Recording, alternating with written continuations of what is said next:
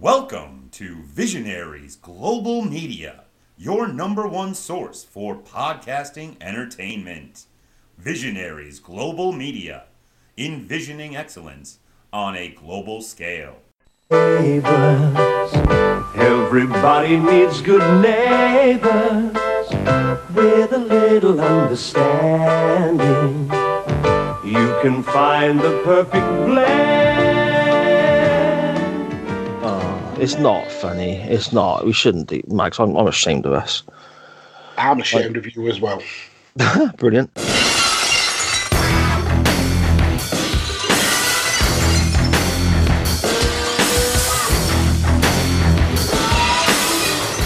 Good afternoon, good evening, good morning, wherever and whenever you may be listening. This is Chain Wrestling with Mags and Si.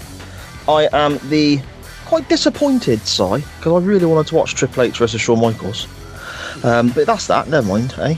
Uh, and with me, as always, he is the people's favourite to my corporate champion. He is the blue collar hero to my higher power. It was me all along, Mags. He is a podcaster who said, Hey, Si, why don't we ask the listeners for stories about their neighbours this week? Yeah, that went fucking well. Mr. Mags, how are we doing, sir? Oh, I'm doing brilliant. Uh, and yeah, for, for context, listeners, uh, as I've said before, Simon is the brains behind the show. He, he puts in all the graft, and he normally suggests uh, the the listener topic. Uh, and I, I normally just agree straight away with every single one.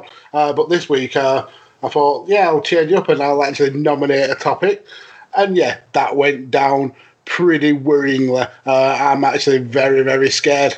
Um, yeah, it went dark, didn't it? That, that topic went fucking dark. I was Jesus. expecting, I was expecting just like you know some silly stories about arguments you might have had with your neighbours, about where Mm-hmm. you know parking your car or your dog being a nuisance or something like that. But this is this one's sinister. I mean, we'll get to it in a minute. But honestly, where the hell do our listeners live? Mm. It- you know, they all want to move. They need to move. Compton, I think. I think they live in the middle of middle of Compton. oh my word! It's yeah. We'll we'll get to that shortly. But well, it, I'll be honest. We'll get to that shortly. Only if I feel brave enough. I'm not going to lie. uh, how's your week been, Mags? Yeah, not too bad. Um, getting closer and closer to that uh, fabled May the seventeenth date when uh, there's the, pretty much all the lockdown restrictions uh, can can go ahead and we can actually go inside pubs and and stuff like that. So yeah, I'm uh, getting a little bit excited for that. Yeah, yeah, definitely. You know, so it's going to be good being able to get out and about and see people properly again and so on. You know, provided it all does, you know, still go according to plan. I mean, they can change their mind tomorrow, I guess, couldn't they? But Yeah. yeah, hopefully so, mate. Apparently, gatherings of up to thirty people outside, which is going to be you can actually have a proper football match. I don't know thirty people. you know, so I, I'm all right with that. I, I, there's only about three people I like, you know, and there's f- I got five in my family, so I figure that one out. So, I keep saying to, to my mates uh, when they say, "Oh, are you coping with lockdown?" I've been practicing for lockdown for about twenty years because I can't stand people in general. Yeah. Um, I, I always have a, a mantra from the IT Crowd uh, from Roy, uh, Roy, and he says, uh, "People, what a bunch of bastards." Uh, Yeah. That's that's just how I think of people in general. Yeah, I mean, it's weird, really. I mean, I've said before on the show that the, the last lockdown affected me a lot worse than any of the others. But I think that was just purely because of my work situation Yeah. um, and, and the sort of agency jobs I was doing were getting me down and so on. Uh, apart from anything employment wise, there's not masses that has changed really for me. I mean, I, I like going over my sisters and seeing and seeing her family and having a few drinks with my brother-in-law and whatnot. And obviously, I like being able to go and see my nan, and I like being able to go and see my mum and dad at theirs and stuff. So those things were took away, but the previous lockdowns, I kind of just managed with that. I kind of got on with it. But mm-hmm. this last lockdown, I sort of struggled a bit more with with that aspect. But those things aside, it's not like I go out town. It's not like I go out I don't know, clubbing on a Friday night or whatever uh, anymore. You know, it's it, No, hasn't. I, I can't believe that. I believe you go out busting moves on a, on a Yeah. Friday. throwing some Get you- shapes, Get your get your pre drinks in. throwing some shapes at the discotheque in, in my white jeans and electric blue shirt, mate. Yes. Reeking of CK1. Oh, yeah. Well, probably more like Brut in our Brut. day. no, I don't know. No, we had CK1. It was sort of late 90s when we were going out. CK1 was a. Oh, Was it- classic. We we were always Paco. Well, me and my crew were always Paco Rabanne guys. Yeah. Uh, okay. No, we were. If we'd been paid, it was CK1. If we hadn't been paid, it was Lynx Africa. The Christmas edition where you get a bottle of aftershave. Yeah, that's the one. You know, hey, it worked, mate. We all did really well, the ladies. I'll tell you that. And that is a blatant lie. Um, I had my COVID jab this week, Mags. Do you know what? I had mine on Friday. My Did first one on Friday. Yeah. I had mine on Saturday. Okay. How, how did it go? Yeah, it was all right. You know, it's kind of weird. It's kind of a bit creepy. I mean, I understand they got to follow. They got to follow the regulations, aren't they? Everyone's got to be spaced out, and as one person goes in, the next person is sort of moved along to the next line, and all that stuff. And they're shouting numbers left, right, and centre. But it was kind of creepy, to be honest, because my doctors has basically been, uh, my local doctors has basically stopped being used as an ordinary doctors now, and it's just a, a vaccination centre, I guess is the term, isn't it? Um, so it's just where everyone's getting their jabs done. So you've got the waiting room, but nobody sits down. Everyone's stood up, and you're kind of. It's like a really weird kind of science fiction sort of slash horror movie thing where people are shuffling towards these rooms that they might not ever come out of again or whatever. It was it, honestly, it was a really weird, creepy atmosphere in there, mate. You know? Yeah.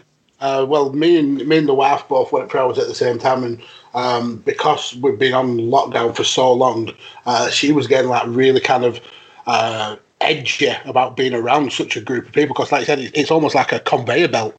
Uh, You move along from spot to spot to spot. Uh, so yeah, she was getting really panicky.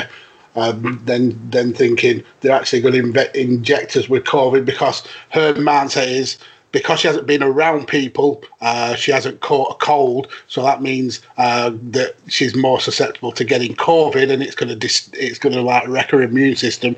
Yeah, she's she went full on Karen on me in this like this queue. um, but yeah, uh, I went. I'm, I've never been someone who's uh, been uh, scared of needles. I can watch them go in, and it absolutely don't bother me. Uh, so I had absolutely no after effects whatsoever. Oh, it it, it absolutely destroyed the missus. Uh, by the end of the first day, her arm was numb. Uh, but, uh, but they said you, there was a lack of, you get a list of uh, side effects that you can get, um, and one of them was like numb arm, uh, feeling nauseous, uh, flu-like symptoms, which went down well. Uh, she was really happy that you could potentially get flu-like symptoms, uh, but yeah, she was like really sick for a good 24 hours afterwards. Um, but yeah, it's, it felt so regimented, and like I said, it, it, it was almost like a, a dystopian horror film Yeah. uh, with everybody in mass and everyone moving uh, um, down the line one by one. And ours is actually in the middle of Burnley Town Centre. It used to be, and I can't. Do you know those kind of uh, shops where you can go and buy like a, a settee or a TV and you pay like so much a week? They're absolutely like, rip-off shops. Um, kind of like Oh yeah, yeah. Like um, uh, they got like a really really high insurance, uh, sorry, interest markup, Yeah. aren't they? But they sort of capital capitalize on the sort of the people who who haven't got enough money to outlay it in one hit, I guess. Yeah, yeah. Then it was one of those kind of shops. and they it closed down because of uh, um, like not having any business because of COVID. But yeah, the the the um, the vaccine centre took over that shop, uh, and you went in through the front door, and then you were like shuffled out of a back door. Yeah, but it was Uh, it, it really didn't bother me, but the wife was very, very panicky. But yeah, we don't have to have our second one now till July, I think. Oh, I've just been told for them to wait for them to ring me. Is what I've been told. So yeah. Oh, I got Yeah. a little card and everything. Oh, I just get, I, get, I gave that to the wife. I don't, I don't know about all that paperwork stuff. That gets on my nerves. I just give it to her. She organises it. She writes all the stuff down on the diary about, you know, Yeah. like when I'm when I'm um, arranging who I'm speaking to for podcasts and whatever. She's the one who's basically she bought she bought me a diary which has been sat at my desk. Um, that's not been opened. So so so she, so she bought me like a little whiteboard. It's sort of just a bit bigger than an A4 size, and that is stuck to the desk with the marker pen like attached to it. So literally, as I'm messaging people and arranging when we're going to talk about things, I write it up on the whiteboard, so at least the wife knows what I'm doing that week. otherwise, I otherwise I'd probably forget. She wouldn't know, and she'd make plans, and I'd be like, "No, sorry, I'm doing something." so yeah, any, any any paperwork or little cards and information from my COVID jab, I just go straight to her. She sorts it all out for me, like you know. So part wife, part secretary. Uh, yeah, yeah, potentially, potentially, mate. That's it. Um, Lemmy made a friend this week, Mags. The most um, anti-social cat in the world made a friend. He's well, he, I wouldn't say he's he's anti-social. I'd say he's he's socially challenged. He's he doesn't. I, I don't know. I watch him with other cats, and we've got other cats here, and he goes up to the other cats, like he, uh, especially Ozzy, my, my old old boy Oz. He's he's the grumpy old git he is. I, I, he'll get he'll go up to Ozzy to like try and say hello, and Ozzy just beats the shit out of him. But Lem just sits there and takes it. He don't fight back or anything. It's like you know the cartoons where somebody's getting their face slapped over and over and over again, Yeah. and they just keep keep staring straight ahead. That's what that's what Lem looks like, right? Whenever he goes to any of the other cats, he's just that dopey. And I've seen him outside as well. He goes up to like the random strays that you see around and other people's cats and so on, and they just kick his ass. but he, when they finish slapping him about a bit, he gets up and he's like, "Where are we going now? Then are we still playing?" And you watch him, and you sort of think you feel a bit sorry for him, like yeah. but I um, I called him in last night to to have his grub with the other cats. They all stood around waiting patiently for their bowls and whatnot, making a bloody racket. And I called Lemmy in to feed him at the same time. And he comes running across the road from the social centre thing opposite, um, with an, another cat with him. Like Lemmy's been done, so it ain't anything like that. He's had the sniff, like, you know. But this other little cat was with him, and he was meow. And when this other cat stopped, he turned around. He was meowing at this other cat, and he f- followed Lemmy. And basically, it was always like Lemmy was saying, "Come on, come round mine." And they ended up both in my, they ended up both in my driveway. These clowns feed you all the time, don't Yeah, we? Exactly. And this other cat just came right into our driveway. And when Lemmy came through the front door, this other cat just sort of sat there and looked at me. And I was like, well, I don't know what you want. You know, but it was quite cute. See that Lemmy's actually made a mate. You know, it's quite, it's quite nice. Did He's you, not just- did you feed said mate? I gave him a few biscuits. Like I didn't do much. I don't want to sort of tempt it too much. Do you know what I mean? Because if, like, if that's somebody else's cat, you know, you don't want to be sort of It's swiping it away. Yeah. but yeah, that was uh, that was quite nice to see, mate. My my socially challenged cat uh, has, has made a friend. Bless him, the little Oh. little dozy twonk. They can go to the cat community uh, centre. to- Yeah. Yeah, where he got stuck on the roof. Yeah, brilliant. He's a fucking, oh, he drives me nuts. Yeah, but at the window as well, not long ago today. He tried to jump up on the he tried to jump up on the windowsill, misjudged it a bit, and basically headbutted the, the window really, really hard. Oh, poor cat. It's what he does all the time, mate. He's like he does it all the time. He's got no sense whatsoever. So I'd be concerned if there was sense to knock out of him in the first place. but there we go. Shall we go from that lovely, chirpy, happy little smiley moment for me seeing Lemmy make a friend to some dark, dark places on Twitter, mate? I'm I'm actually worried about some of these stories. I'm worried for the people in these stories. Uh, but yeah, let's do it. Yeah, definitely, definitely. Okay. Um, as always, we'll run through in the order they arrived into us, I guess. Um, basically, this week we we, we asked for uh, stories about your neighbours. As mentioned earlier, we were thinking, you know, funny arguments or discussions or neighbours doing odd things or something like that. What we got was a completely different bag to that, man. What we got was a completely different vibe to what we were expecting. We got swerved. Oh, did we ever? Did we ever? Um, we'll start with Dan Griffin at Dan Griffin 21. He says in his first year of uni, uh, he got invited to a house party to meet the neighbours that they'd be living next to in his second year there.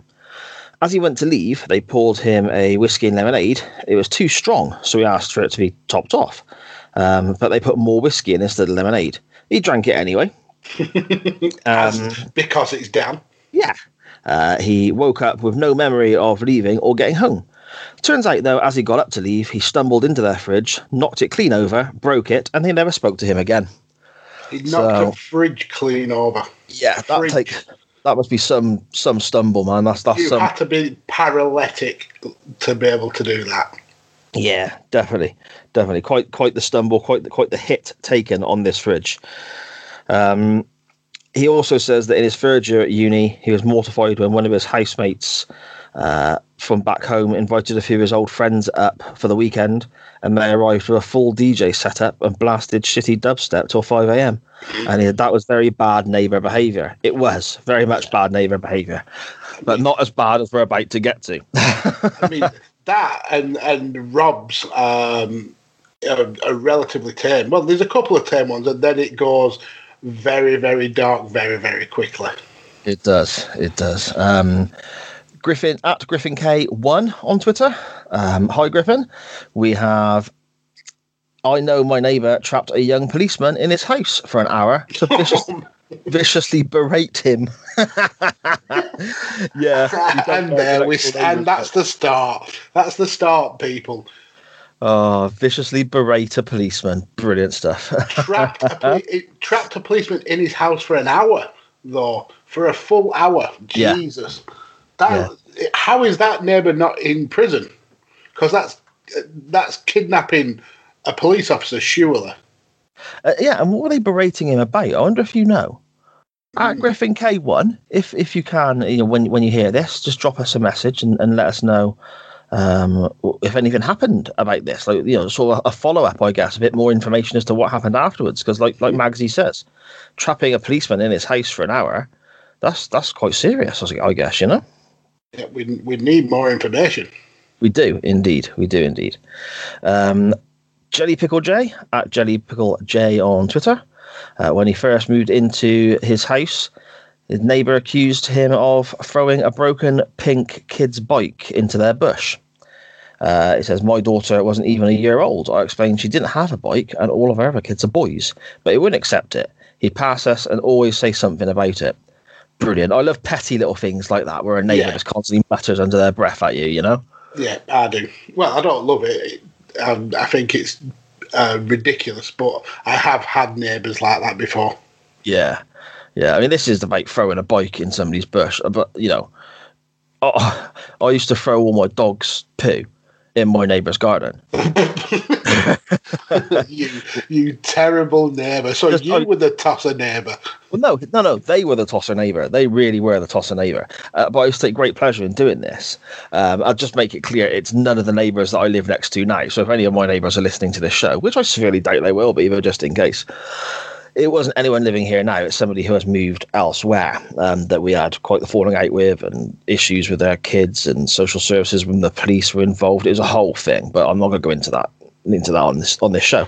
But yeah, I used to uh, go out in the evening with my shovel and take great pleasure in being able to scoop it up on the end of the shovel and then fling it over arm from wherever I was in my garden. Doesn't matter whereabouts in my garden Ronnie had decided to take a dump, and in one movement get it over the fence into their garden. I took great pleasure in doing that for a long time. And they used to come along and clean it up. They didn't have a dog Mags. Where do they think this shit was coming from? like, Mary, that bloody dog's been back again. He's took another shit in the garden.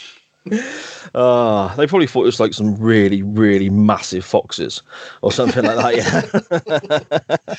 Yeah. I mean, they might have actually just thought it was you, like breaking into the garden and curling one out yourself. Yeah.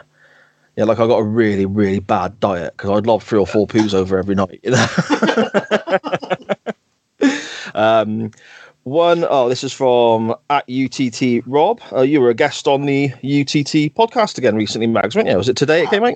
Uh, the episode came out today. Yeah, I think we recorded it about four or five weeks ago, but yeah, I certainly was. Um, not heard your voice on there yet, though. So come on, Rob, pull your finger out. Uh, nobody wants to speak to me, mate. I throw poo around. that, that is very true.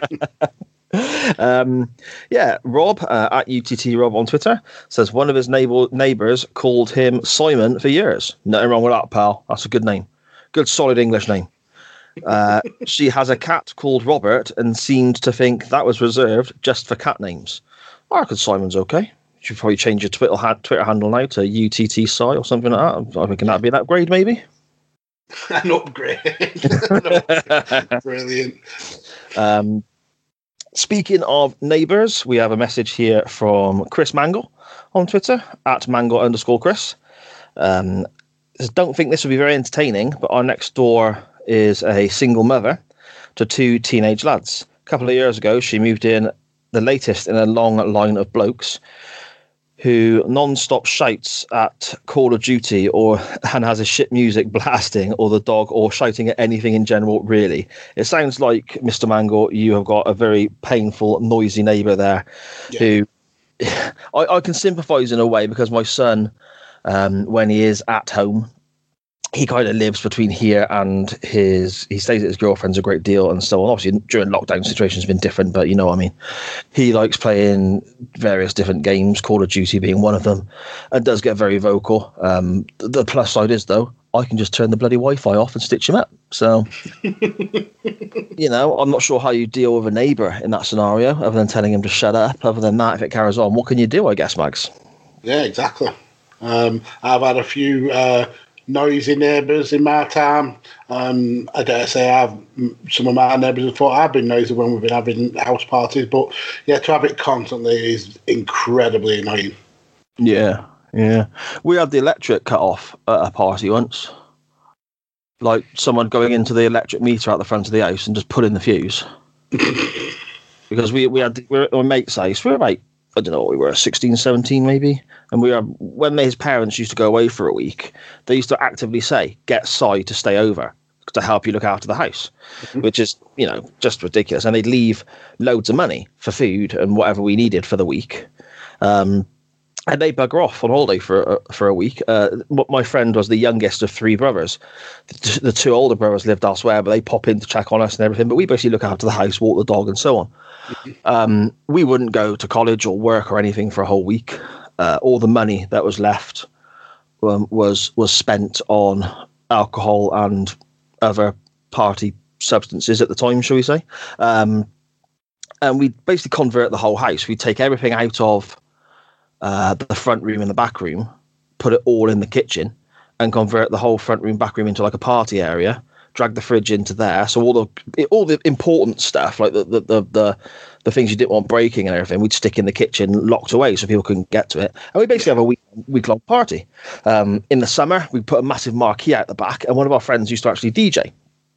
So you can imagine this a residential area, gets a bit loud and a bit late and so on.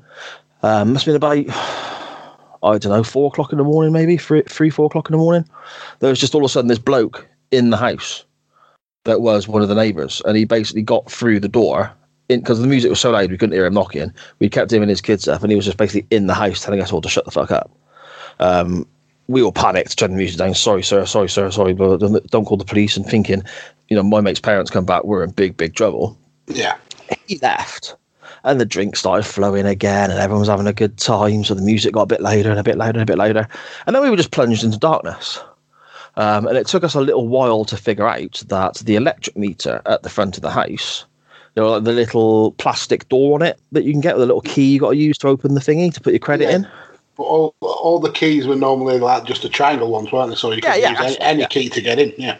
it was open and there was a part of the electric meter that wasn't where it should be it was on the floor next to the electric meter this dude had basically got fed up and cut our power off mags well, I, I mean, at least it left you the fuse to replace, uh, to put back in.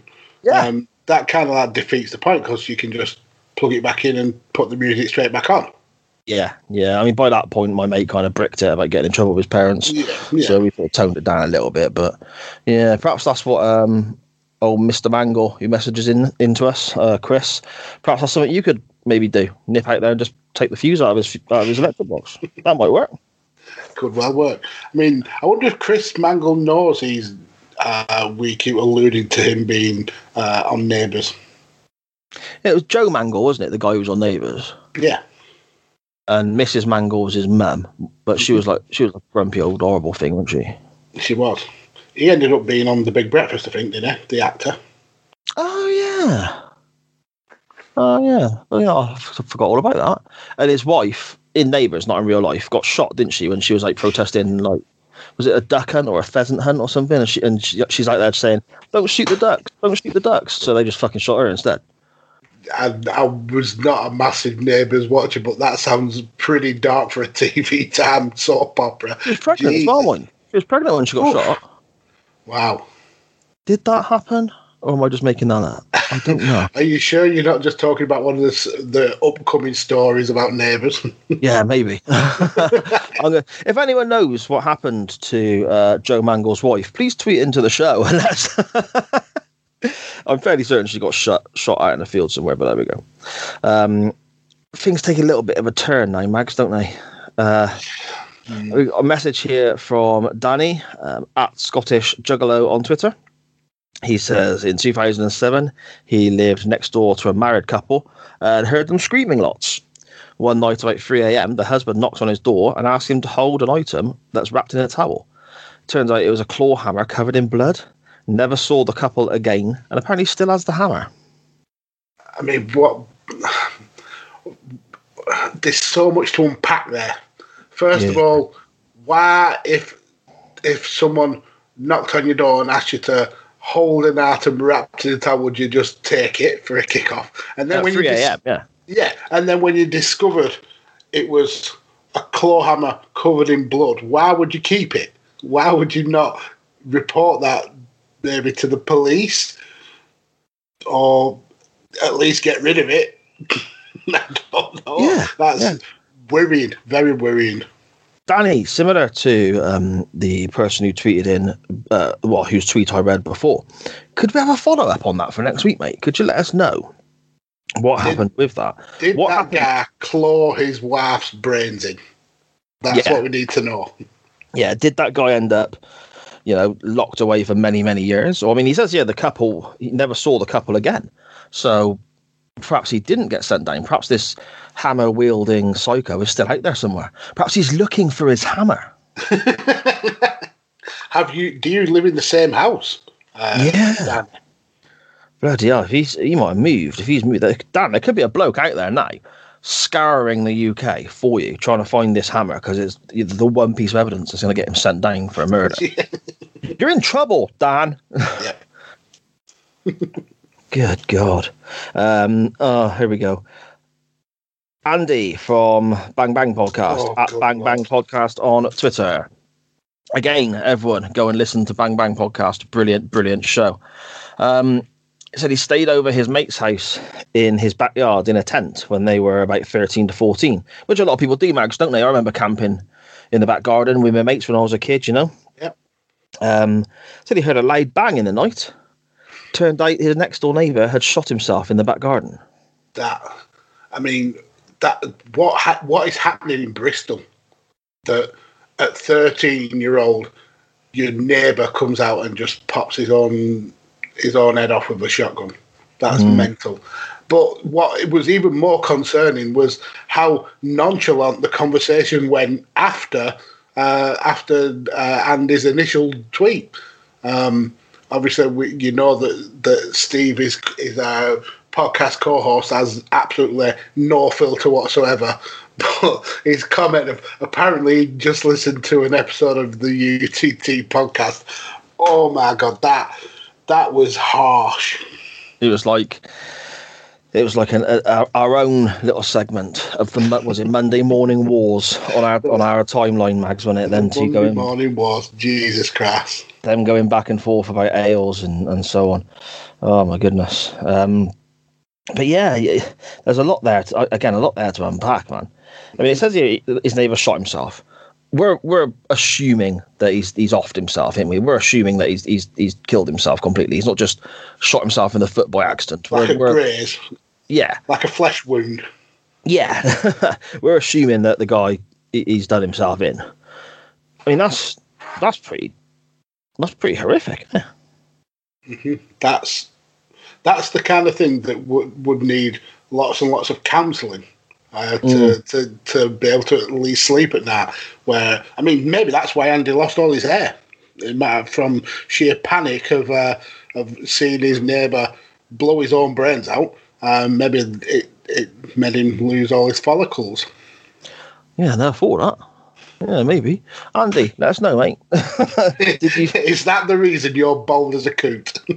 let us know? Did you did you wake up in the morning and see the body led there, or was was the police there, or I mean, did it end up being that the guy had literally blown his head off, like Mag said, with a shotgun or whatever?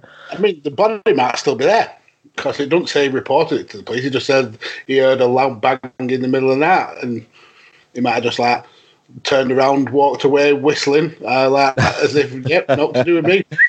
Yeah, I'm going inside for some Cocoa Pops and to watch Transformers. Yeah, You know? exactly. well, camping Druid for one night. Lads, come on, let's go in. yeah, that's it. we can get through rain, we can get through snow, but suicide, fucking But, hell. but brain splatter all over the tent. I'm not Oh. having that. How have we somehow managed yet again to be in a situation where you and me are both mocking and laughing at somebody who's dead? How have we done? How have we done suicide This. This, yeah, this time it's suicide. That's what makes it even more worrying. That we, that suicide has become uh, a, a topic of comedy. Oh, it's not funny. It's not. We shouldn't do, Mags. I'm, I'm ashamed of us. I'm ashamed of you as well. Brilliant. Um, this next um, message in is literally that. It's a message um, from somebody who said they can't put this on their Twitter timeline. So I'm not going to name them for that reason, obviously. But they DM'd the show. Is that what? Is that right? DM'd the show? That's right, isn't it? Yeah. Um, bloke who lived opposite me. Nice bloke, but had the habit of being involved in some very shady business was found shot dead in an Amster- Amsterdam river stroke canal stroke lake, the victim of a professional hit. Why? Wow, Okay. that's some CJ de Mooi style tactics. Somewhat. You, you know CJ de Mooi, the guy from um, Eggheads. No. Oh, Oh, yeah. Hang on. Yeah. CJ. Um, oh, the smug git. Yeah. He was like, he, did he, has he hired someone to kill somebody or something like that, didn't he? No, he apparently he killed somebody in Amsterdam. He, Oh, yeah. Okay. he killed them and uh, put the body in one of the canals. Perhaps CJ from Eggheads killed this listener's neighbor because that, that fits. Yeah, I mean, he's got four. Yeah. Allegedly. I mean, I don't know if he's ever been charged with it, so I'm definitely, that's a, a definite allegedly. Yeah, you got to make sure you say allegedly or CJ because he is obviously a massive listener of the show. We we know that. so yeah, don't get us sued by a murdering egghead, mate. That'd be bad news. Um, we have another message here from Dan Griffin at Dan Griffin twenty one. Not a neighbour, but he was out in a Burger King after a night out, taking a slash in the bogs, which I find is always the best place to take a slash. And a guy barges Well- in and starts furiously scrubbing blood off his hands, saying shit, shit, shit. he left the Burger King in handcuffs. What I mean, what is this? What is Yorkshire and Bristol? Because that's that's very, very worrying. yeah, absolutely insane. And on the Did notes he- of Dan Griffin, Did he find out what what happened though? I don't know. I've seen Again, we so need- many. We need follow ups. I think I think we've actually got a chain wrestling email. I think I set it up right at the beginning of the show, and like just never freaking used it. So perhaps I should try and figure out how to get back into that. Put it out on our Twitter, and people can give us a lot more information because Twitter you only get what is it, two hundred and something. 280 characters, yeah, I think. Yeah, so we need more details. I, I want to know about, you know, CJ chucking this bloke in a canal. I want to know about uh, Andy's neighbour potentially blowing his head off uh, and what happened afterwards. I need more information, Mags. Yeah, we do. You can't just drop these little tidbits of information and not follow up with the with the outcome. No. But speaking of following up with the outcome, um, Dan messaged in again. Uh, last week, he spoke about the Goosebumps book that was based on the invasion of the body snatchers kind of Okay. um, uh, kind, kind of story or kind of a script, I guess, or whatever. Saying that that was the thing that scared him when he was a kid, and he he stopped reading the book because it terrified him. And we were saying that we wanted to know if he ever finished the book, and wanted uh, we wanted him to finish the book if he hadn't, if you remember, Mags. Yeah, Yeah, that was his homework. yeah, exactly. Um, he's messaged back saying, and this is today. He's only just getting around to listening to chain wrestling today. Uh, he, So- I mean, to be fair, he's always at least six weeks behind. So the fact that we're uh, he's only one week behind for chain wrestling is that's actually an honour. um, he says that he can confirm he never went back to read Goosebumps Invasion of the Body Squeezers. He's got here. Um, he looked to buy it, but it's now 40 quid, so he's more scared of the price. Brilliant. Brilliant. Could you not get it on like a Kindle or something like that? I'm, I'm sure you could. But then he might have to buy a Kindle, so Oh yeah, that might defeat the point. yeah, fair point, fair point. Well, that's that's all I got from Twitter this week, Mags, mate. Um, have you got any stories about neighbours or you Yeah, annoying neighbours or anything like that? I mean, none of mine are as dark as, uh, as some of the tales. Um, I've had the the, the classic uh, whinging neighbours who uh, who bang on the wall whenever you've got your TV over the likes of ten uh, on the on the volume. Um, I've had a couple of uh, neighbours who were um, turns out to be growing uh, copious amounts of illegal uh, substances in their in their building and get, getting raided regularly by by the police. Awesome. Uh, but the the one that really really stands out, um, and this was a, a good. it must be about about ten years ago. Uh, we moved into uh, a house, and the the neighbour there was um, a, a single mum, a really nice uh, nice girl, probably about twenty five ish when we moved in. Uh, we really got on with her. Um, really kind of like friendly. We used to go around theirs for a, for a brew, and they come round come uh, come round ours. Uh, but for uh, the majority of the time that we knew her, she was always single. Uh, obviously, not not our business, but uh, she then got this boyfriend,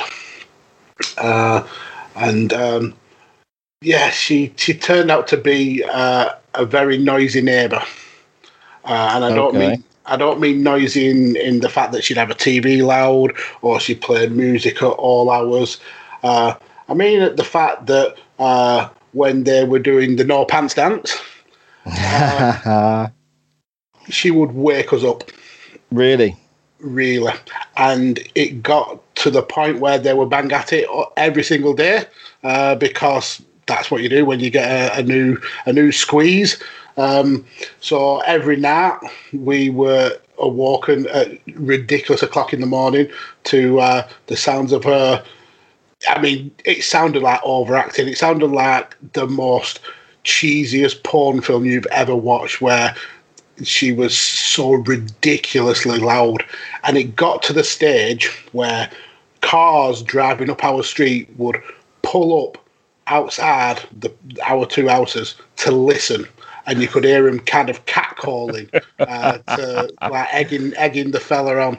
Uh, so yeah, that was a an interesting neighbour that we had. And her boyfriend, it also turns out he got involved with uh, one of the local uh, drug dealers, and they came round one day and uh, bust into his house and beat him to a living pulp. Um, yeah, and we ended up kind of like trying to calm him down and, and talk him round. But yeah, they, they really did him some damage. Uh, it, it wasn't long for, for her after that. Um, but yeah, she she was a, a, a loud, loud girl. Uh, so yeah, that's my. I mean, it's no way. I thought that was quite risky, but then when I've read back some of these uh, that we've already had, it's quite a tame story that I had for, for my neighbour. Is that how you ended up with all your really expensive podcast equipment? You were like, yeah, I know. saying saying to the missus, like, I know, love, it's terrible having to get woken up by that all the time. Record, click, microphone against the wall. Is is that what happened? It's why we needed loads and loads of soundproofing. Ah. Ah, so there we go then. Well, again, thank you to every. Well, I think thank you. I'm not 100 percent sure this week, to be fair, but thank Get you help. to yeah, Listeners, get help. move house. Yeah, move, sell up. exactly exactly um yeah so uh, thank you for everyone again retweeting uh messaging into the show giving us your stories um we'll try and think of something maybe that can only go in a light-hearted happy way for next week i'm not sure where we'll head with that just yet but look out on twitter for our non-wrestling topic each week um shall we talk some wrestling mags Let's do it. Okay, let's do that. Hey everybody, it's Si. Just wanted to give you all a quick heads up. Um, at the end of this week's episode of Chain Wrestling, Mags and I decided to tag on a little bit of the recording from before and after we actually did the content for the show. A little bit of an extra giggle for you, hopefully. Um, you can hear how frustrating I can be when it comes to technology and how impatient Mags can be when he tries to help me. Um, hope you enjoy it. Just hang around after the episode, give it a couple of seconds, and we're going to tag it on the end. Thank you very much for listening to Chain Wrestling, and I'll speak to you all soon. This week, yet a bloody gain. Wrestling Twitter doing me dirty again. Mags's choice has won. So we're going to. All is right with the world. when, my, when my pick wins, all is right with the world. Mate, the Shawn Michaels Triple H match in 2002 was like one of my favourite matches. I was really looking forward to watching that and doing something clever with the intro and the bit that Shawn Michaels says, It was you, Hunter, and all that sort of stuff, you know? But no, everyone votes for you again. Well, they didn't, to be fair. With like half an hour left, it was losing. A, a quick last run of uh, of Stone Cold Steve Austin fans, then I assume. Yeah, that would be why we watch Badlands. um, How that? What a scurrilous! That is that is awful that you could accuse me of that. no, no, that's not true. So I actually know that you vote for my choice some weeks, so I'm not, I'm not implying that at all, I mate. mean, the good thing is you can always bring your choice back up. It's not been ruled out. Yeah, yeah, good shite. Yeah, I suppose. Aye, but again, wrestling Twitter, uh, they just don't like me, mate, do they? Yeah, I'm- I'm. I mean, you, you, you're a naturally unlikable person, though. To be fair, You know what? Both my wife and my parents say that quite regularly. So um, today's match comes from the St. Valentine's Day Massacre pay per view from February the 14th, 1999.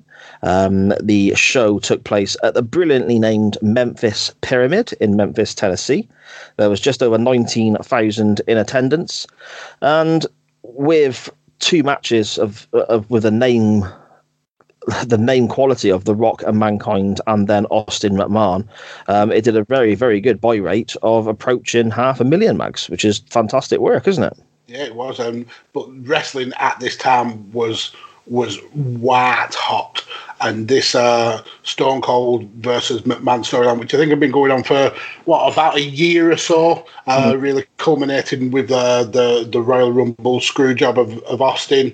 Um, and then uh, all the stuff with Commissioner uh, Shawn Michaels uh, giving Austin his uh, shot at the the title when when Vince um, he relinquished his his uh, his opportunity, and then all the, the kind of gauntlet match with Austin and and uh, the the corporation. This this feud was was the best thing in wrestling at the time. Yeah, definitely. And the the the I suppose the term would be heat, I guess. The reactions from the crowd towards anything McMahon did, um, the reactions towards Austin with anything he did. It was a real, a real, I suppose, a real classic old school good guy bad guy dynamic. The boos for McMahon and everything he did were brilliant. It's the reaction that you know every heel, I suppose, wants. But Austin that glass would break or he'd turn up and the, it didn't matter where you were, what show it was, what, what sort of context he was arriving, the place would just become unglued, wouldn't it? And uh, what was the attendance? About nineteen thousand. Yeah. Um, you would have when Austin's um, uh, music popped. You'd think there were fifty thousand there easily because everything he did just got a massive, massive cheer.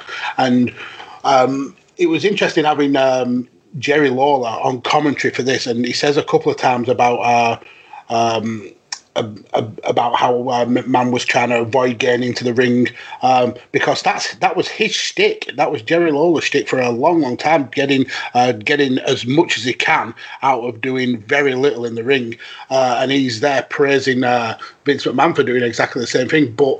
It was so believable. I mean, Austin was the, the the kind of anti-hero that everybody wanted to be, the person who could beat the living piss out of the boss and get away with it. Uh, and this this was kind of that the culmination of that for for a lot of fans. Yeah, yeah. I mean, a little bit of. I mean, I'm assuming people listening, majority of them will know, but a little bit of background info for you all, I guess. Um, this is hot off the '99 Royal Rumble, which had McMahon win. In theory, meaning he was going to have the world title match at WrestleMania. Um, when he said he was stepping out of that spot, the commissioner, a normally at this time incredibly high looking Shawn Michaels, would either that or he had bad allergies, Mags. We'll, we'll say he had hay fever, shall we? Um, He basically put Austin in to that spot of going to. WrestleMania. Um, um, Austin said, I'm willing to put my title match on the line or my place at WrestleMania facing the champion on the line if you will take me on in a steel cage match. Um, and that was set for this this pay per view. Um, I I in general really enjoyed this, Mags. It's a brilliant time in wrestling. I mean, there's a lot of crap going on as well. You look through the undercard, there's a lot of nonsense, but the sort of top end with Mankind, Rock, Austin, McMahon, all those guys, it- there's a lot of really good stuff happening, isn't there, around this time? Yeah, yeah. Um, the I mean, the Attitude Era. People do look at it uh, through rose-colored glasses, and um, there was a hell of a lot of uh, of bump uh, packing out the, the the shows. But when you got to the the top of the card. Um, it was it was some of the best thing uh, in WWE. I mean, the the last man standing match before this, even though the the ending was a little bit, uh, I, I can't say it was it went over well with the with the the draw and the fans screaming this is bullshit. The the match itself was absolutely outstanding. And then that would be hard to follow up, uh, even for someone of, uh, of of Steve Austin's caliber. But I think that. Um, McMahon versus Austin really did follow it up well. Uh, really started kind of like slow paced at the beginning with uh, Austin coming out, uh, it being in the ring, and then Vince doing everything he can to kind of avoid the match starting. Uh, there was a point where he clams the, the cage, just about to go in, then backs down. Um, then uh, there's a point where Austin's chasing him around the, the the ring to try and get him uh, uh, to start the match. Which Oh, leads- mate, that that Vince McMahon running around the outside of a wrestling ring is one of the best things ever. I love it so much. I don't know why it tickles me as much as it does, but it is awesome, isn't it? Yeah, and then when he, he hangs from the, the, the frame of the door to try and like uh, boot uh, Austin in the face. So I think this is a Vince McMahon. who I think around this time was what fifty four year old or something like Yeah. that. So he wasn't. Uh, he certainly wasn't a spring chicken, but God, he, he looked ripped. He looked absolutely ripped. Uh, so it, it takes about about what fifteen minutes or so. Uh, we get farting in. Uh, on the cage, we get farting around the, the arena, uh, we get farting in the crowd, uh, we get Austin uh, faking an ankle injury to try and goad uh, McMahon in. Um, it- And that it- works, it- doesn't it? does work. Uh, we get uh, McMahon, according to Michael Cole, falling twenty feet through uh, through the announce table, which that is the shortest twenty feet that I've ever seen. It's probably more like ten. Uh, but yeah, it, it's for a guy who is a billionaire, who was uh, I think they mentioned on commentary that he was the the the owner of a Fortune 500 company to be taking bumps and and shots like what he took in this match. Uh, love him or hate him, uh, you've got to respect that he did this for for people's entertainment. It's absolutely outstanding. that bump as well. Oh my word! He comes down. People need to sort of throw their mind back a little bit. I think to the um, announce desks of this time. They were a bit clunkier, a bit a bit bigger, um, and they had the old-fashioned sort of box, sort of silver or grey monitors on, as opposed to the flat Yeah. monitors that they have now. And most people would take the little plastic tray thingy off the top, remove the big heavy-duty monitors that look like they had quite a bit of weight to them before going through the table. Um, McMahon literally comes off the cage and he hits his spine effectively parallel with the corner of the table, the edge of the table. It's so Um, bad. Yeah, and he kind of hits it and there's like a half little bounce almost before the table then breaks and it looked it looked brutal. It looked vicious, Mags, didn't it? It absolutely did. It was it was like I said, for a 50 odd year old man to be taking these bumps, um, I've, I've got to give him uh, props. I mean, now he's uh, gone a little bit senile, I think, and he's, he doesn't book the best, but Jesus Christ, for him to be able to do that at that age is, is phenomenal.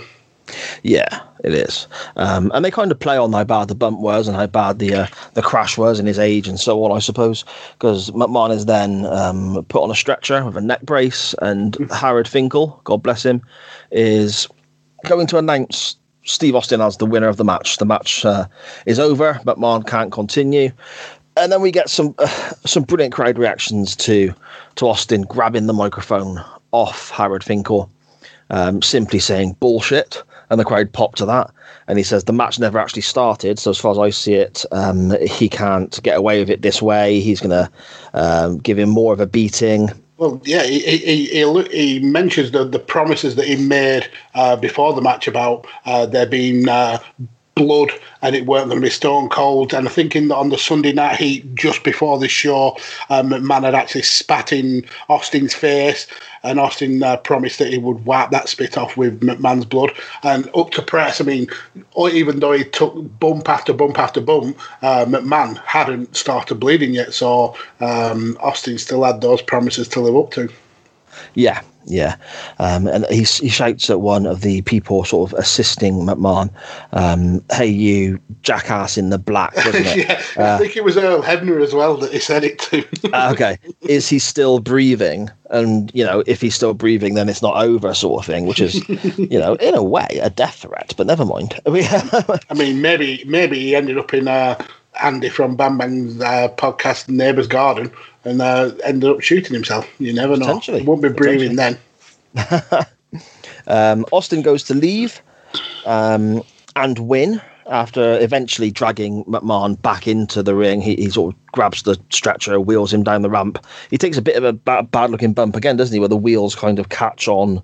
Yeah, uh, catch I, I on the entrance ramp or yeah, crash the, mat, maybe. I think the aim was actually for Austin to to kind of lift the the stretcher and then um, McMahon kind of almost like springboard into into the uh, the cage. But yeah, the the wheels did seem to look like they got trapped and uh, uh, it it come forward a little bit early. So McMahon had to uh, essentially throw himself at the cage uh, to to just reach it. It, it did look quite a painful uh, bump on there. Yeah, yeah. Um, we end up then with McMahon and Austin in the ring at last. Mm-hmm. Uh, the bell finally rings. Um, and, and, we get you know Austin bumping McMahon off the off the uh, the cage and giving him his usual sort of uh, stomps in the corner and just generally just just beating the the owner of the WWF up. Um, he Vince is eventually bleeding after taking a, a bump face first, head first into the cage. Well, I mean, you, you could see him uh, blading. You could yes, really, yes. you knew that he was blading. I mean, the cut was uh, so clean that there's no way he just did that, bumping his head against uh, the the um, the the cage, but it was a great sight to see. Kind of like really can uh, it stood out the the blood trickling down uh, McMahon's face. Yeah, um, I suppose Austin then sees sees it as job done potentially. Um, he goes to leave, but McMahon sort of you know gives him the middle finger. And uh, Austin's well, fine if you want some more, we'll have some more, mate. He goes back in and carries on beating him up a bit more. Um, this happens a couple of times, Mags, doesn't it? Yeah, um, I think when he's climbing out of the cage uh, the the second time, um, he actually gives him the double finger. And yes. Austin's like, oh, this motherfucker uh, climbed. and the way Austin climbed up the cage, though, he was like bouncing up the cage uh, on every single uh, step. He he was so glad that McMahon gave him the finger so he could go and beat the living piss out of him. Yeah, and, and people are reacting as you'd imagine. The crowd are just oh, they were wild. They were yeah. wild.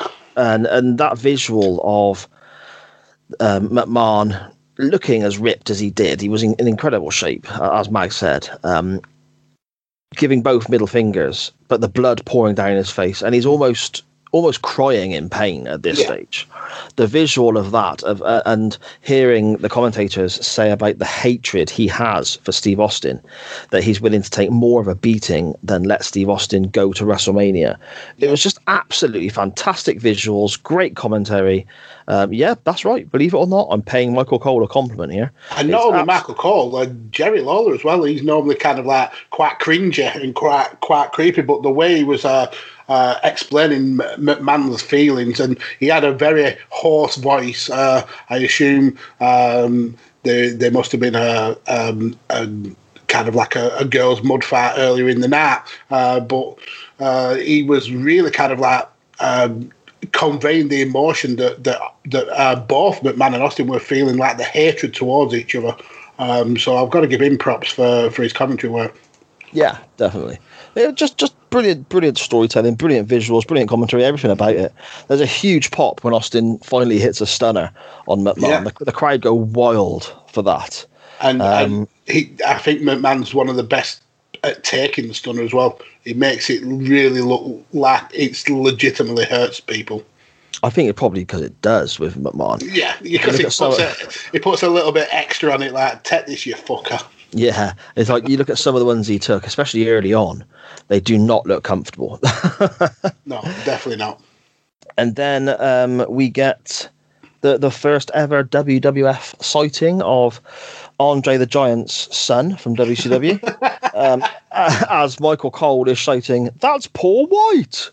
As the Big Show, looking much trimmer than in later years, with a glorious mane of hair, busts through the canvas, enters the ring to side with McMahon.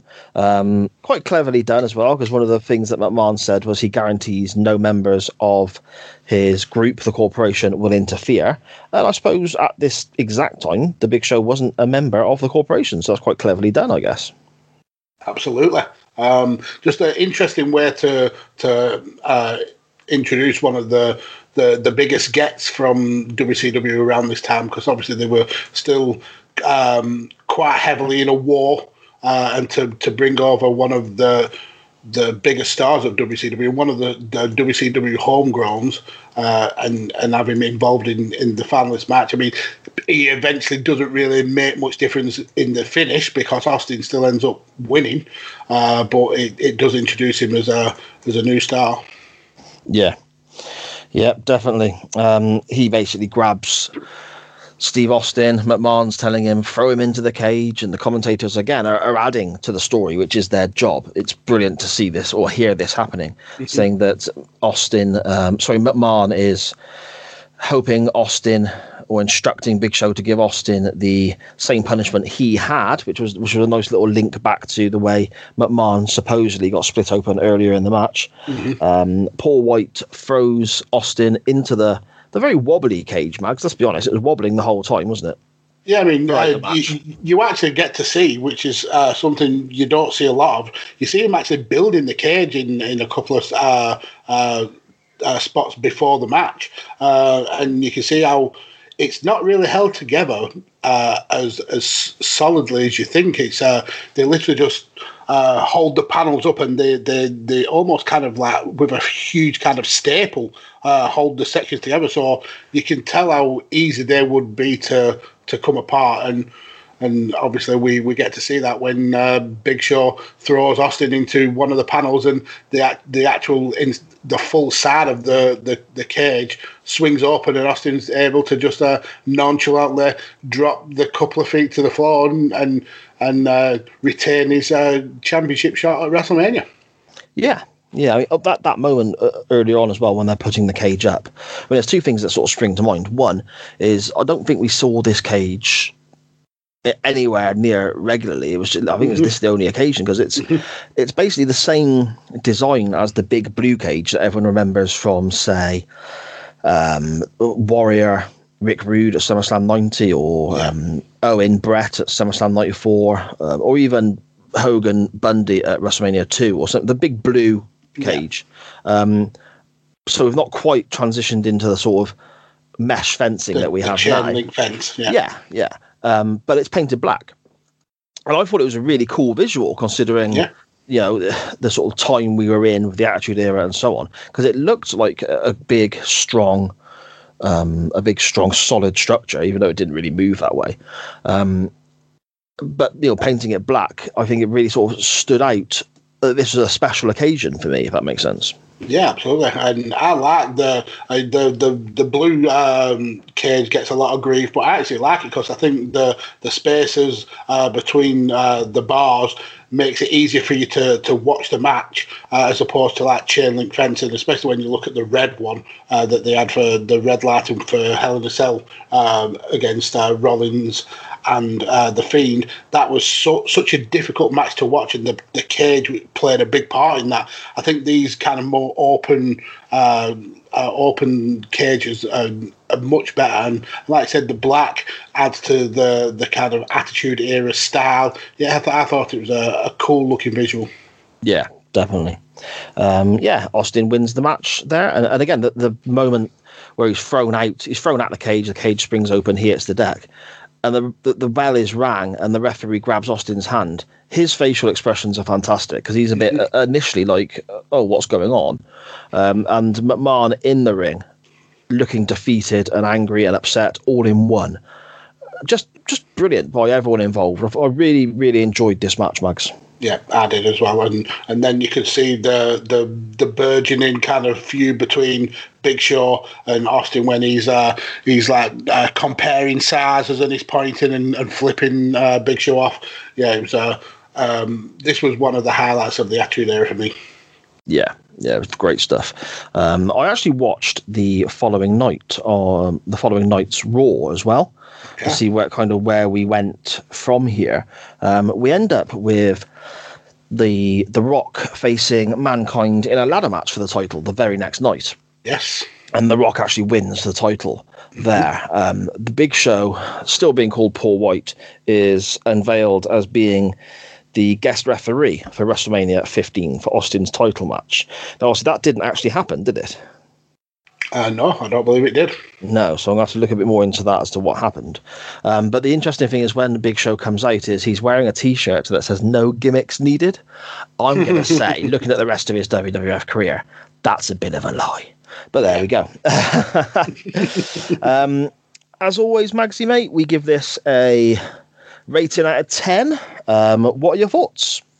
Yeah, um, if you if you're going to look at this match in a purely wrestling um, context, it's not going to win any kind of awards. It was this was uh, a beatdown. This was a brawl. There wasn't a lot of kind of real kind of technical wrestling, but it was it did everything that it needed to do. It was um, it was great to watch. The crowd was hot for it. It was the the best storyline uh, going at the time.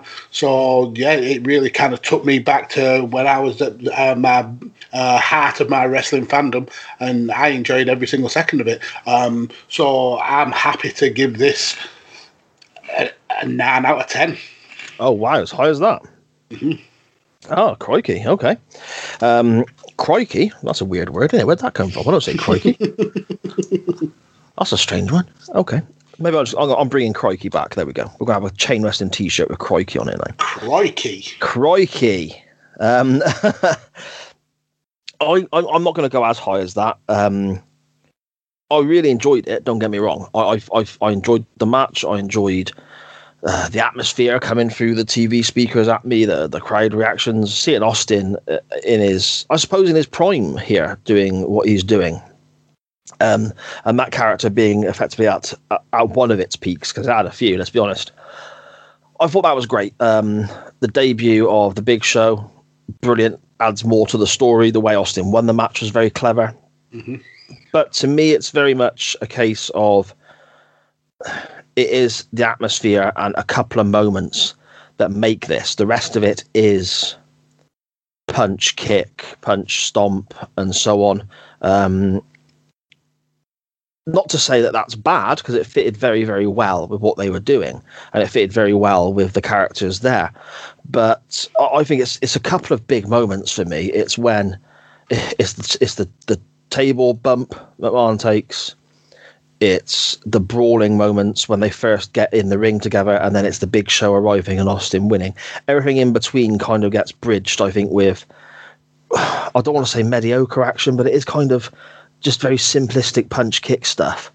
But the atmosphere is incredible. So a nine I can't go to purely from the wrestling standpoint. It, uh, it's not that high in, in my opinions, but as a spectacle, I did enjoy it. So I'm going to go probably a seven and a half this week, Mags. Okay.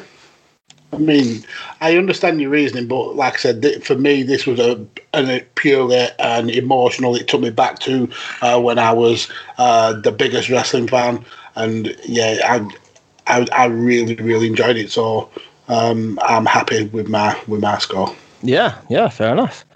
Okay, um, where do we go next? So, what do we have, Mags, from your good self that everyone is going to vote for? And what will we basically, Mags, tell me, tell, tell me what we're going to be talking about next week, mate. um, so, um, Big Show, Paul White making his uh, his um, his WWF debut by uh, hiding under the ring for an event and then popping popping out during the main event. Um, that's kind of a trope that that uh, is used uh, quite a lot actually in, in wrestling. There's uh, quite a few examples of, of, of that happening. If you we've uh, we've spoke before about the Ultimate Warrior uh, in WCW uh, with the with the trapdoor, the one that nearly crippled. British Bulldog. We've had Undertaker and Kane doing the same kind of thing. If you remember, Hornswoggle won the cruiserweight title by hiding under the ring for a, for a long while. Um, but the one I want to go to is um, in 2006 we were uh, we were given one of the the, the better pay per views uh, in One Night Stand, uh, the the second iteration of the the ECW kind of resurgence pay per view, uh, and that was headlined by uh, a, a really uh, well received match between between Rob Van Dam, the ECW original, and the the WWE stalwart uh, John Cena. Uh, if you remember, that's the match where Cena attempts to throw a T-shirt into the crowd, and they keep giving it him back because uh, yeah, nobody wants him there, and if he wins, they're going to riot all that oh, jazz. brilliant, isn't it? It is, uh, but um, that's another match where we have a wrestler hiding uh, under the ring. Um, so that's the link I want to go to. Uh, matches where wrestlers are uh, hiding under ring. Uh, so I want to go to um, no um, One Night Stand 2006 and uh, Cena versus Rob Van Dam. That that's a great shape. I really enjoyed that match when it happened. I was all about Rob Van Dam at this time because you know, sort of catching him in the, the trail end of ECW and then watching him on videotapes and so on. I was all about Rob Van Dam and then seeing him have this opportunity back in the ECW, um, under the ECW banner, I guess. And at this stage, I was, I was kind of sick of Cena's shtick, I suppose. Yeah. So I, I was, I was all about RVD winning. Um, the atmosphere was insane. Oh, yeah, brilliant show, and it's a good match as well. It's, it, it is a good match in ring as well. So yeah, that's a great show. Um, shall we see what I'm going to put up against it, or what shall we see what's going to lose against that this week? My link is relatively straightforward and simple. Um, I watched St. Valentine's Day Massacre back uh, today. I ended up skipping a couple of matches, but apart from that, watching pretty much the whole show. Um, and there was a tag team early on on this show that we've just looked at, the main event from, that I completely forgot existed, and I, you know, I, I, I completely forgot their title reign, and that was Jeff Jarrett and Owen Hart so that started got, getting me thinking a little bit. Um, we've looked at an Owen Hart match before. That was against his brother Bret at WrestleMania 10, quite a few episodes ago now. And we both rated that one very, very high. Um, if, but it kind of got me thinking about other great Owen Hart matches. So I started racking my brains, and there's obviously a few in Japan. There's a match with Liger. I think there's one with the Dynamite Kid from the very early 90s or late 80s, potentially. Um, but yeah, some some absolutely storming matches from Owen Hart. But I was really racking my brains thinking, what about a WWF match from Owen that is almost like a bit of a deeper cut, I suppose. So I started having a route around and having a think about it and using Owen wrestling on the St. Valentine's Day card. And obviously, the St. Valentine's Day Massacre main event is what we just covered, using that as the link. I would like to go back to an episode of Monday Night Raw from January the 9th, 1995. And I would like to have a look at Owen Hart challenging for the Intercontinental title against then champion Razor Ramon. Um, I think it goes about 14, 15 minutes. I don't think I've ever seen this before, but I think it'd be a good opportunity to go and have a look at something that maybe plenty of other people haven't seen before as well. So that's that's what I'm putting up against it. I think this week, that's what we'll have. I mean, we, we won't end up watching that match, obviously, but it was a, a nice show.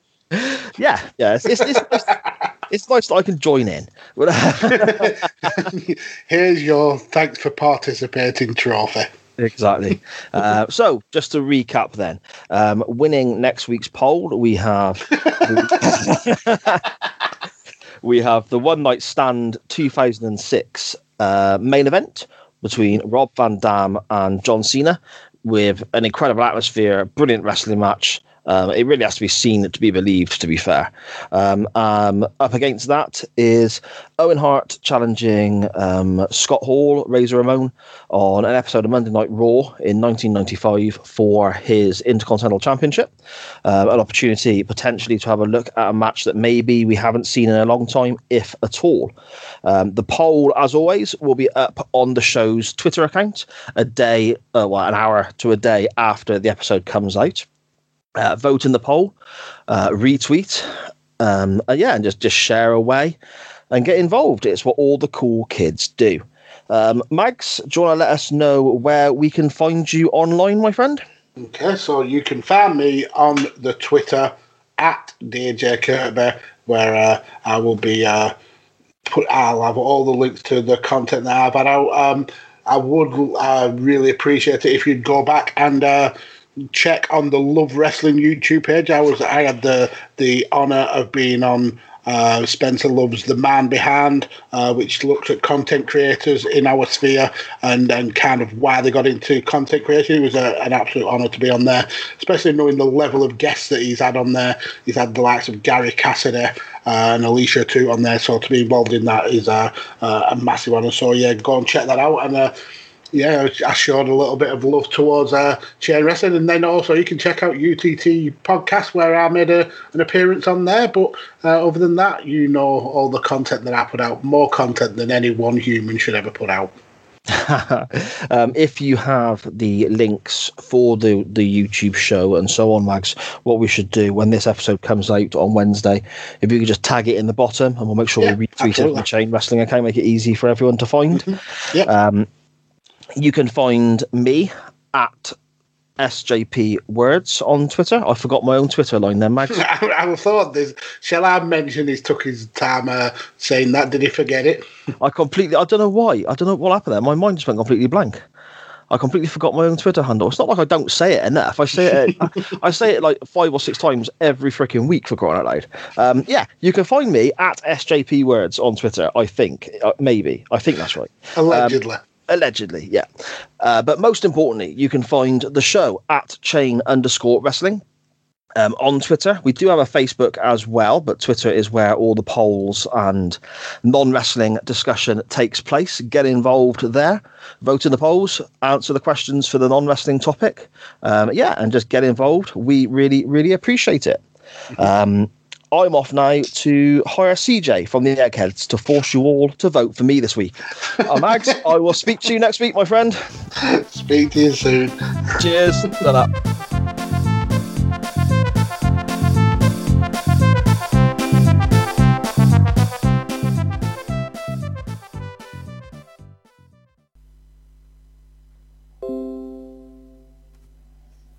Hello. Turn my mark on. Shock. You did that last week as well. Oh, no, no. I'm, I'm backward. Oh dear, dear, dear. So why do you not just have Twitter open on your laptop? Do you know what? I've not even got it installed on my laptop. I've not got Facebook on my laptop or anything. It's all on my phone. You've not. You've not got. You've, yeah. you've not got Twitter installed on your laptop. No. Literally, like, uh, let me just bring You've these. not right no, but just listen to the words that you're saying. You've not got Twitter installed on your laptop. Do you think that Twitter on a laptop is an app? Oh, oh, you mean like I can just go to like the website or something? Yeah, twitter.com. Oh, okay. no, I didn't. I got no clue, man. oh my god. I don't fucking know. You are amazing.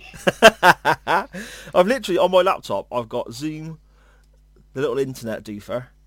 Uh, Yeah, just use that. Yeah. The internet doofer. you Yeah. know? Oh dear, dear, dear. I'm going to actually search now the Microsoft Store to see if there is a Twitter app because there actually is as well. Is? Jesus Christ. So there is a Twitter app for PC. Oh, there you go then. So I'm right. Completely by chance, not intentional in any way, shape or form. Oh dear, dear, dear. Yeah, okay. Yeah, that's a good shite, man. I'll write that down now in a bit of paper that I'm probably going to throw away. You've literally got Notepad on your machine right in front of you and you could easily just do it on there. Hang on, where's that then? Let me have a look. Hang on. I press this little thingy. I do all my like research and, and stuff on Notepad. I've got like for for chain wrestling, I've got a folder full of text files. I've got for Badlands, I've got every single uh, research I've ever done on text files. Um, yeah, having having been able to have it in front of you on, on the screen, it's it works wonders. The under N, like obviously for notebook, I've just got Netflix. No, type in Notepad. Oh, hang on, I've got OneNote. That'll be it, won't it? No, no, no. That's Notepad. Notepad. It's built into to it's Notepad. Oh, look at and, that. and then so if you open it up, it's got just like a blank sheet on it. It says unbattled. Yeah.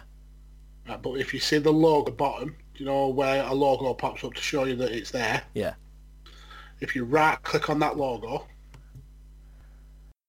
Yep. and it should say Pin. it should come with a load of options. It should say pin to taskbar. Oh, look at that. I was trying to get my email to do that the other day, but I couldn't. So yeah, so like on mine, I've got like obviously uh, Chrome, uh, but I have like uh, Levelator, Skype, um, Audacity, all the apps that I use regularly pinned to that, so you don't have to go searching for them, uh, or you don't have to have like a an icon on your front screen. You can literally just click on that that bottom icon. Okay, yeah. See, I've got across the bottom of mine. I've got Sky Sports. Um, what? I can watch the football then. No, that's good. I mean, so you you know to use it for some, just not for other things. Yeah, but I don't know. I don't know how I got it there because I've got I've got Sky Sports on there, and I've got the little Virgin Media app as well, so I can watch, like, you know, it's, it's like having an extra uh, extra box in the bedroom now because I can watch. Yeah. You know, you know, I got that on there, but I, I don't know how I got on there. So, so Did when you install the apps? Um, yeah, I must have.